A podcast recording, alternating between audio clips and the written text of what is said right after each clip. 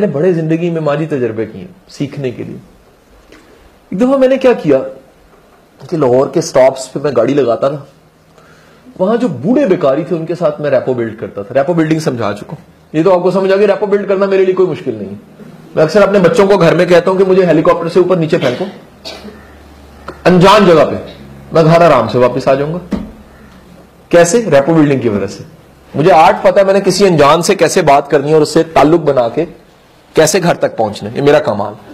तो मेरे इस तजर्बे ने क्या किया? मुझे उन बूढ़े बेकारियों से मिलने का इतफाक मेरा हो गया, जिनकी उम्र सत्तर सत्तर, पैंसठ पैंसठ साल है। शीशे नॉक करते हैं, अल्लाह के नाम पे दे दो। मुझे तीन बेकारी ऐसे मिले, एक लाहौर कॉलेज वाले स्टॉप पे, एक कृष्ण नगर साइड पे कहीं, इशारा एमओ कॉलेज वाले, और एक मिला मुझे डीएचए के एंड बेल्ट पे। अब तो सख्ती बड़ी है, उठा लेते हैं पुलिस उठा लेती है बेकारी को। तीनों बेकारियों की मिला तो पचास कहूँगा तीन की कहानी मुझे आज तक नहीं भूली जिसमें से एक कहानी। एक बाबा मुझे मिला, जो कहता जी, अल्लाह ने मुझे इतना दिया था कि उसकी इंतहा थी। और मैं ऐसे खर्च रहा था, मेरी तमाम वो हरकत थी, समझ नहीं हरकत को, कोड वर्ड में कह रहा हूँ, जिससे पैसा उजड़ता है।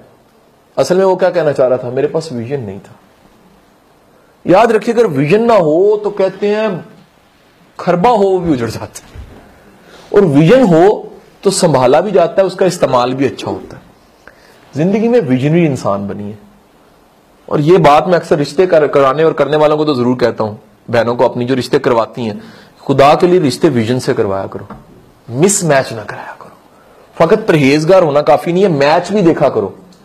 विजन से सोचोगे तो क्या होगा कल को एक अच्छा घराना मरेगा खुशहाली आएगी।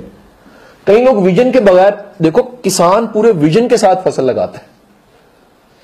कभी चीते को देखना नेशनल ज्योग्राफिक निकाल के यूट्यूब पे चीते का शिकार करने देखना, पूरे विजन के साथ हिरन पे शिकार करता है। पता है किस हिरन को पकड़ता है? आप में से किसी को पता हो? आपको पता है दुनिया में सबसे तेज कौन भागता है? चीता। चीता। 122 किलोमीटर पर हॉर। अगली मेरा सुनिएगा। उसके साथ ही उसमें फॉल्ट भी है। फॉल्ट क्या है? मैं डर गया तो मैं भी डरा आप ज़्यादा डरे हो बेटा। अच्छा फॉल्ट क्या है? जी बहन। ये सारे पढ़े लिखे लोग हैं ना, हमें जवाब यहीं से मिलते हैं। उसका फॉल्ट ये है कि वो तीन मिनट बाद थक जाता है।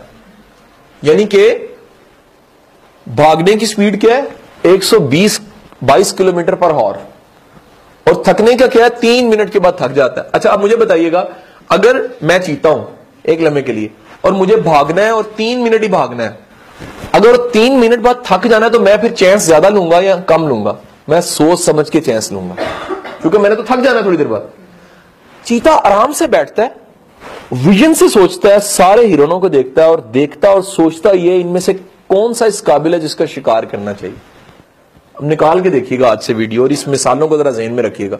वो देखता रहता है, सारे भाग रहे हैं, सारे भाग रहे हैं। वो उन हज़ारों हिरणों में से एक हिरण को ढूंढ लेता है जिसकी टांगे कमज़ोर होती हैं। और तब तक जैसे बिल्ली बैठी होती छह लगा के बैठा देखता रहता है। जैसे ही वो टारगेट सिलेक्ट होता है दिस इज़ कॉल्ड विजन वो तीन मिनट में उसको पकड़ता है दबोचता और खा जाता है। सो so, याद रखिए ज़िंदगी में कुछ भी करना विजन के बगैर नहीं करना। कुछ भी करना है तो विजन के बगैर नहीं करना। जब मैं बहन को बता रहा था कि मेरा थर्टी फोर्थ कॉमन था सीएसएस का। इंफॉर्मेशन ग्रुप था। मैंने रिजाइन कर दिया। रिजाइन किया तो घर से बड़ी। मार धाड़ होती जैसे सारे बोलते हैं खुदा के बंदो अफसर बनने लगे हो। अफसर के बाद क्या होता है? ब्यूरोक्रेसी, सारी आसानियाँ मिलेंगी। और इस मुल्क में ब्यूरोक्रेट तो खुदा ही होता है जो हालत है, इस माशरे की। मैंने छोड़ दिया, मैंने उन्हें कहा कि मेरा मेरा जो विजन है, वो टीचिंग में है, तदरीस में है। अल्लाह मुझे इज़्ज़त, बरकत, शनाख्त इस काम में देगा। मज़े की बात बताऊँ, कई चैनल्स ने मेरी डॉक्यूमेंट्रीज आज बनाई हैं, इस फैसले के करने की वजह से। जब आप विजन से फैसले करते हैं, फिर छोड़ना और पकड़ना आसान है, जुमला लिख ले मेरा। छोटी बात नहीं कह रहा। विजन वाले बंदे के लिए किसी चीज़ को छोड़ना और पकड़ना आसान है। जिसका विजन रब की जात है, जिसको पता मेरा जवाब दही है वो कहता है, भाई, गुनाह को देख के कहता है, मैं हाथ खींचता हूँ। मैं मुँह मोड़ता हूँ आपसे। मेरा विजन ये मैंने अल्लाह को जवाब देना है। और जिसका विजन ही नहीं है, वो क्या करेगा? वो कहेगा, जी, खैर है, मेरा तो ख्याल में नहीं है। विजन वाला इंसान हमेशा देखता है, मैं जिस तरफ़ जाने लगा हूँ, ये किस तरफ़ जाएगी चीज़ें?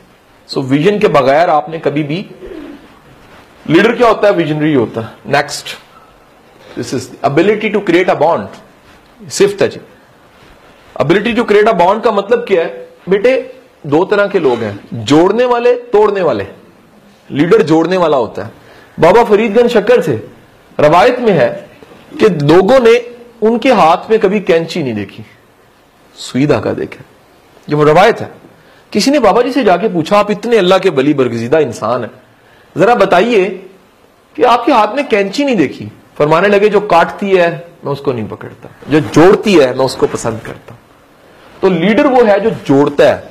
जिसको जोड़ना आता है, वो क्या है? लीडर। जो टीम को जोड़ता है। आप में से जो लाहौर डिवीज़न की हेड बहन है, कौन सी है जी बहन हमारी?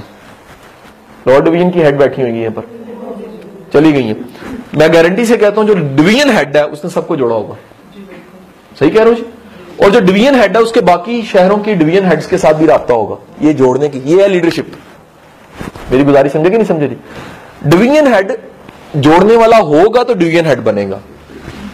अपने अंदर एबिलिटी पैदा कीजिए जोड़ने की। खानदान में बड़ी छोटी सी मिसाल है। हमारा माशरा देखिए, गुमराही भी है, अच्छी चीज़ें भी।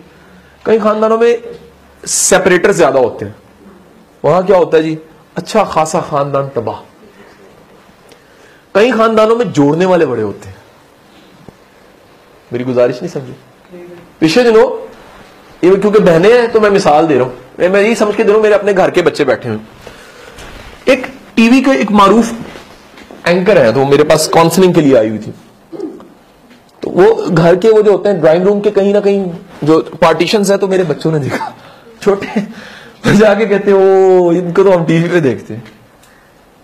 अच्छा वो जब दो घंटे बाद उठ के गई ना तो उस दिन मेरी आँखों में नमी थी। नमी किस बात की थी? मुझे एक जुमला कह के गई। उसने कहा कि एक राइटर है, उसका नाम है मुख्तार मसूद। उसकी किताब है आवाज़ दोस्त। उस किताब में वो जुमला कहता है कि अगर मर्दम शुमारी की जाए तो ये सोलह करोड़ निकलेंगे। और अगर मर्दम शनासी की जाए तो सोलह भी नहीं निकलेंगे। जब वो उठी तो मुझे एक बात क्या की कासिम भाई, मैंने मर्द नहीं देखा था, आज देखा मैं रो पड़ा इस बात उसने कहा, मुझे पहली बार पता लगा कि यार, जो मॉडल है, उसके लिए भी वही हया है, जो एक पर्दादार औरत के लिए। कहा, मेरे लिए तो मैटर नहीं करता, मेरे लिए तो बेटी की तरह हूँ। बेटी की तरह तो मैं मामला वैसे ही करूँगा जैसे सबके साथ करता हूँ। वो कहती, दो घंटे की गुफ्तगु में पहले मेरी निगाह आपकी तरफ़ ऐसे थी, बाद में मेरी निगाह ऐसे हो गई। उसकी सिर्फ़ वजह यह थी कि आप में हया और आप में गैरत और करेक्टर था। सो याद रखिएगा, अगर आप में कोई एबिलिटी है, आप जोड़ेंगे। आपकी एबिलिटी है, लोग खुद बदलेंगे। आप में एबिलिटी है, लोगों के दिलों की हारते और मैं रात को अपनी मिसिस को कह रहा, मैं कहा, यार, सारी ज़िंदगी की काउंसलिंग है एक तरफ़। ये एक जुमला एक तरफ़ है। मेरे मेरी जगह आके जरा सोचिए। ये कितना बड़ा, आपको मिसाल लीजिए आपके हस्बैंड या आपका लाइफ पार्टनर या आपको कोई कहता है, बेटा, तुम, या बहन तुम, या बीवी तुम बहुत हया वाली हो। कितना बड़ा प्रोफ़ाइल है औरत के लिए। औरत का सबसे बड़ा जेवर क्या है? हया मेरी जगह आके जरा सोचिए, मेरे लिए कितना बड़ा क्रेडिबिलिटी अल्लाह इसको हमेशा कायम रखे, आमीन। कि वो मुझे कह रही है, जो शायद बगैर दुबट्टे के बड़े फ़ैशन के साथ टीवी पे आती टॉप की एंकर है, मुझे कह के जा रही है कि मुझे आज मेरी मर्द से मुलाकात हुई। सफे सो मेरा बेटा याद रखिएगा, अगर कोई एबिलिटी आप में है, वो एबिलिटी जोड़ने वाली है तो ये बड़ी बात है। और अपने खुदारा फैमिलियों को जोड़िए, लोगों को जोड़िए मोहल्लों को जोड़िए, घरों को जोड़िए। हम एक घर छोड़े थे, बता रहा था मैं पिछले साल, पूरे मोहल्ले वाले रोने लग पड़े। वो कहते हैं, वो घर चला गया हम में से जो सबको जोड़ता था। क्योंकि ये क्वालिटी क्या थी? ये लीडरशिप की क्वालिटी जो तोड़ते हैं, वो लीडर नहीं होते। So ability to create a bond make people work together ban ये भी आपने सिर्फ़ बताई थी। लोगों से, लोगों को मिला के उनसे काम लेना। अलहुदा चल रहा है, कोई भी इदारा बड़ा चल रहा है, कोई भी तहरीक चल रही है, कोई भी फाउंडेशन चल रही है तो उसमें कमाल ये है this is the ability to make work together अगर आप काम मिलकर कर सकते हैं, काम करवा सकते हैं तो this is ability next next point as this time is short आप 15 मिनट्स मोर आफ्टर दैट मैं क्वेश्चन आंसर पे जाना चाहूँगा जी. और 15 मिनट में ये सबसे इंपॉर्टेंट पार्ट है. डीएनए वर्ड बायोलॉजी का वर्ड है. लेकिन यहाँ जरा ट्रेनिंग को बनाने के लिए हमने इस वर्ड को यूज़ किया। डीएनए कहते हैं किसी चीज़ का अंदर का हिस्सा। लीडर का डीएनए क्या होता है? छह क्वालिटीज होती हैं जी। जो हो तो लीडर बनता अभी अपना लिखिएगा ना। मैं इससे अगली साइड पे जाऊँगा तो लिखना है आपने। पहली है जी ड्राइव एंड पैशन दूसरी है डिज़ायर टू डीड थर्ड है इंटीग्रिटी फोर्थ है सेल्फ कॉन्फिडेंस फिफ्थ है इंटेलिजेंस सिक्स है जॉब रेलिवेंट नॉलेज पहली। अब लिख लें। ड्राइव एंड पैशन अगर आप में जज्बा नहीं है, आप में ज़रूरत नहीं है, आप में पैशन नहीं है, आप में ड्राइव नहीं है, काहे की ड्राइव एफर्ट हाई हो आप? डिज़ायर हाई हो एनर्जी लेवल हाई हो शो इनिशिएटिव शुरू कर सके, इस्तकामत हो, जो शुरू किया पीछे नहीं हटना आपने।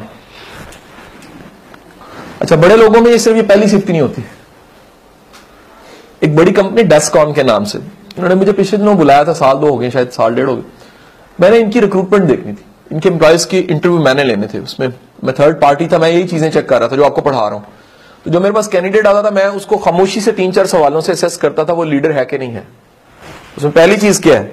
उसमें ड्राइव एंड पैशन है कि नहीं है। अगर ड्राइव एंड पैशन नहीं है तो वो लीडर नहीं है।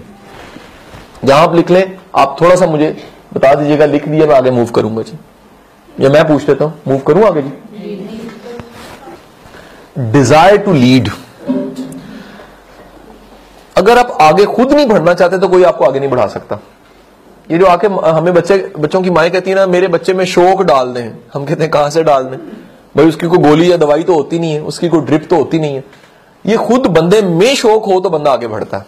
डिज़ायर टू लीड का मतलब क्या है? बंदे में अर्ज़ हो, बंदे में कोई सेंस हो, बंदे में कोई विल हो, इरादा हो, बंदा आगे बढ़ता है। डिज़ायर टू इन्फ्लुएंस असर डालने की ख्वाहिश हो विलिंगनेस हो टेक रिस्पॉन्सिबिलिटीज हज़रत अली करमलावजो का मारूफ एक जुमला है, जो जितना कीमती उतना जिम्मेदार है। जो जितना जिम्मेदार है, उतना कीमती है। सो अगर आप में डिज़ायर टू लीड है, अगर आप में ये ख्वाहिश है लीड करने की you are a good teacher आप घर के सरवरा भी अच्छे हो, आप टीचर भी अच्छे हो, और आप एक फर्द वाहिद की हैसियत से भी अच्छे हो। वो जो है ना जी, मुझे अच्छी माए दे दो, मैं अच्छी कौम दे दूँगा। आप समझ आती बातें? क्योंकि लीडरशिप खुल गई ना आपके सामने। नेक्स्ट इंटीग्रिटी इसमें गोलियाँ हैं, दवाई वाली नज़र आ रही हैं। गोलियों में होता है, ऊपर से मीठी, अंदर से कड़वी होती है। याद रखिएगा लीडर रोल मॉडल होता है, उसे सच्चा खरा होना चाहिए। उसमें कंसिस्टेंसी हो ट्रस्ट वर्दी हो। The quality is now is trustworthy खुदारा ज़िंदगी में काबिल एतबार इंसान बने। जो लोग काबिल एतबार नहीं होते मेरे एक इंतहाई करीबी दोस्त है, मैं नाम लूँगा, उनकी एक यूनिवर्सिटी है। मैंने वहाँ एक साल पढ़ाया। वो मेरे इतने करीबी दोस्त थे कि मैं छुट्टी करूँ, लेट जाऊँ या ना जाऊँ, मुझे को पूछने वाला नहीं था। लेकिन मैं हमेशा टाइम पे गया। मैंने कभी छुट्टी नहीं की। मैंने पेपर हमेशा चेक करके दिए। पूरा साल, पूरे कमिटमेंट के साथ और शायद मुझे फाइनेंशियल कोई इतनी ज़रूरत भी नहीं थी। उनकी यूनिवर्सिटी थी, मैं घर का फ़र्क था, उन्होंने कहा, यार, तू मेरा भाई है, जरा ज़िम्मेदारी संभाल। मैं कहा विजिटिंग पे आऊँगा परमानेंट नहीं आ सकता जॉब नहीं करता विजिटिंग पे हाजिर हूँ, उनका ठीक है। तो मुझे किसी ने कहा, जी, आपके दोस्त हैं, आप इतना रेगुलर पंक्चुअल क्यों हैं? मैं कहा ट्रस्ट वर्दी मैन मैं काबिल तबार इंसान अगर मैं काबिल एतबार रहूँगा ही नहीं तो फिर मेरी क्रेडिबिलिटी मार्केट में नहीं रहेगी मैंने आज तक ज़िंदगी में जितनों के साथ काम किया वो सबसे बड़ा सबूत है मेरा क्रेडिबिलिटी का। वो सब कहेंगे, यार, वाकई, जो ये कह रहे हैं, सच कह रहे हैं। मैं तो ये भी कहता हूँ, बहनों कि अगर कोई ट्रेनर बैठा हुआ है और उसकी बीवी वहाँ बैठ के ट्रेनिंग ले रही है और वो कहे, सच कह रहा तो बंदा सच है। क्योंकि बंदा घर में बिल्कुल ओपन होता है। अगर उसके बच्चे बैठ के कहे ना, उसकी माँ और बहन बैठ के कहे सच बोल रहे हैं सच्चा है। और ये इम्तिहान इतना मुश्किल है बड़े बड़े ट्रेनर रह जाते हैं। है कि नहीं, है जी? इस इम्तिहान में बड़े बड़े रह जाते हैं। अगर आपके कामयाबी के, आपके इलम के शाहिद, आपके अपने लोग शाहिद है ना, आप सच्चे इंसान, लीडर हो फिर trust consistency and role model self confidence बेटा, खुद पे एतमाद होना चाहिए। खुद पे डाउट नहीं होना चाहिए। आप अपने सामने एक्सपोज हो। टोटली आपको पता होना चाहिए कि मैं क्या हूँ। सेल्फ कॉन्फिडेंस ऐसी चीज़ है जो फॉलोअर को कन्विंस करवा देती। ये दुनिया के जितने बड़े लोग हैं, इनको इतमाद बहुत ज़्यादा होता है। जब मैंने शुरू किया ना ट्रेनिंग का सिलसिला सारा टीचिंग में तो पहले था। तो मेरे करीबी लोग कहीं कहते थे कि इससे कुछ नहीं होगा। मैंने कहा, मुझे अपने आप पे एतमाद इससे बहुत कुछ हो सकता है। ये वक्त की ज़रूरत है। हमारी यूथ को पानी इसकी गैस और बिजली का मसला नहीं जितना गाइडेंस का मसला है। इस मुल्क में गाइडेंस बहुत बड़ा मसला है। पढ़ाने वाले बड़े हैं रियली गाइड करने वाले नहीं है। तो आपका खुद पे इतमाद आपके काम को आगे लेके जाता है। सो सेल्फ कॉन्फिडेंस बढ़ाइए एक अलहदा है टॉपिक एक मिनट दे दो इसको? इजाज़त है? इसको एक मिनट के लिए टच कर दो? सेल्फ कॉन्फिडेंस को। नंबर वन इलम बढ़ाएँ। कॉन्फिडेंस बढ़ाना तो। नंबर टू खुद को जाने। जल्दी जल्दी लिखना जी। इलम बढ़ाए खुद को जाने नंबर थ्री जमाने को जाने। जिस बंदे को जमाने का पता होता है, मसलन मेरा उठना बैठना बहन सबके साथ होता है। मेरे सामने जज बैठा होता है तो मैं उससे ज़्यादा इतमाद में होता हूँ। बैरोक्रेट होता है, मैं उससे ज़्यादा इतमाद में होता हूँ। क्यों? मुझे अपने जमाने का पता है। अगर मुझे जमाने का इलम नहीं होगा तो कोई बंदा मुझे क्या कर लेगा? वो डोमिनेंट एंड पे चला जाएगा। मैं डोमिनेंट एंड को पसंद नहीं करता। मैं बराबरी का कायल हूँ। एक बड़े अच्छे मेरे दोस्त थे, वो इक्कीस बाईस कॉमन के हैं। तो डीएजी मेरी दोस्ती थी। एक दफ़ा आया मैंने उनसे कता ताल्लुक ही कर ली। तो उनकी कॉल आई मुझे। लाहौर आईबी के हेड है। उनकी कॉल आई, उन्होंने कहा, जी, कासिम साहब, क्या हुआ? कोई नाराज़गी? आप तो दूर हो गए हमसे, मेरे दोस्त थे आप। मैंने कहा, हजूर वाला, आप कभी कभी डीआईजी बन जाते तो मैंने इंसान से दोस्ती की थी, डीआईजी से दोस्ती। इलम उसके पास होता है जो जमाने के इलम को जानता है, जिसने सब चीज़ों को परखा हुआ है। पता यार किस तरह है? प्रॉब्लम बेटा क्या होती है, जब हमें अपने जमाने का इलम नहीं होता, हमें घुटन होती है। हम डरते हैं कि हमने कदम रखा है हम कहीं गए तो क्या होगा? इसलिए अपने बच्चों को जमाने का इलम ज़रूर दीजिए। और मैं आपको रिक्वेस्ट करूँगा अच्छा आलिम या अच्छा आलिम दीन बनना है, खुदारा कुरान के साथ मॉडर्न साइकोलॉजी को ज़रूर पढ़िए। वो वही है जो कुरान में है। देखिए, कुरान से बेहतर बात कोई नहीं हो सकती। लेकिन आपको इंसान की नफ्सियात का बाकायदा इल्म होगा। जैसे मिसाल लीजिए कि किसी ने अच्छा सर्जन बनना वो कहता जी, कुरान काफ़ी कुरान काफ़ी, कुरान इल्म की आसानी बांटने की तालीम दे रहा है, लेकिन सर्जरी सीखनी पड़ेगी आपको बेटा। गुजारी समझे कि नहीं समझ रही आईटी सीखनी पड़ेगी। इन दी सेम में इंसानी नफ्सियात को ज़रूर बात ज़रूर पढ़िए। आपके लिए इतनी मावनत होगी मैं अक्सर अपने करीबी बच्चों को कहता हूँ कि जब मेरे पास काउंसलिंग केस आता है, जो मैंने साइकोलॉजी में पढ़ा, मेरे सामने आ जाता है। मैंने यंग को पढ़ा था, मैंने फाइट को पढ़ा था, मैंने मॉडर्न साइकोलॉजी को पढ़ा था। जो मैंने पढ़ा था, मेरे सामने वही केस आते वजह क्या है? कि वो जो रिसर्च थी वो सच थी। कि अगर ये नफरत पाली जाए, दो महीने आखिरी घर की पेड काउंसलिंग कौन सी थी, जो मेरे पुराने वाले घर में थी? बीस, पच्चीस दिन हो गए। पिंडी से को केस था। एक बच्चे का केस था मर्डर करने जा रहा है। जब वो मेरे पास आ रहा है तो वो इस फैसले पे है कि उसने कदम उठाना है किसी का कत्ल कर देना और जानते हैं क्या है? उसने अपनी छोटी सी नफरत को पाल पाल पाल पाल के जवान किया हुआ और मैंने ऐसे सुई मारी, यानी सुई मारना मुहावरा बोल रहा हूँ। उसका पैटर्न तोड़ा नफसियात का, धाड़े मार के रोया वो। क्योंकि वो नफरत का बोझ उसने साइड पे रखा थी। और मैंने उसे कहा कि इस बदले को अल्लाह पे नहीं छोड़ देते तुम। इतना कहना था, वो धाड़े मार के रोया। और वो जब जाने लगा, मुँह उसका मैंने धुलाया, उसको खुद छोड़ने चला गया, न्याजी अड्डे तक। मैंने कहा, मैं तुम्हें छोड़ आता हूँ। टूटा हुआ इंसान था। वो कहता है, कासिम भाई, आपको अंदाज़ा नहीं, आपने मेरा कितना बड़ा बोझ हल्का कर दिया। सिर्फ़ इतनी सी बात क्या है कि मैं बदला लेने वाला कौन हूँ? अगर किसी की गलती थी तो मैं कत्ल क्यों करूँ? अल्लाह है ना। और जब वो उतरने लगा तो उससे मैंने एक बात कही, मेरी गाड़ी से। मैंने कहा, यार, तुम अल्लाह पे भी क्यों डालते हो? उसे माफ़ी कर दो। अल्लाह पसंद करता है, उनको जो एहसान करते हैं। तो कितना बड़ा एहसान करोगे कि अपने दिल से ये निकाल ही दोगे, बदला भी ले लो। और रब को भी कहो मेरे मालिक, मैंने उसे माफ़ किया। तू माफ़ करने क्या पता अल्लाह की बारगाह में तुम्हारे कितने गुनाह माफ़ हो जाए? अगेन रोना शुरू हो गया। जब दोबारा रोया तो मैंने टिश्यू पेपर दिया और मैंने कहा मेरी जान आज से नई ज़िंदगी शुरू करो। ज़िंदगी वो है जो बोझ के बगैर है जो फकत जिसमें अल्लाह ही काफ़ी है। सो so, बताने का मकसद ये है आपका खुद पे एतमाद एक ऐसी चीज़ है जो आपको आगे बढ़ाता है। नंबर वन था इलम बढ़ाए। नंबर टू था खुद को जाने। नंबर थ्री था नंबर फोर करेक्टरफुल हो। जो जितना करेक्टरफुल होता है उसे डर नहीं होता। मैं कहीं जाता हूँ ना मुझे डर नहीं होता। वजह यह मजबूती तो अपने अंदर है। बंदा अंदर से कमज़ोर हो तो डर होता है।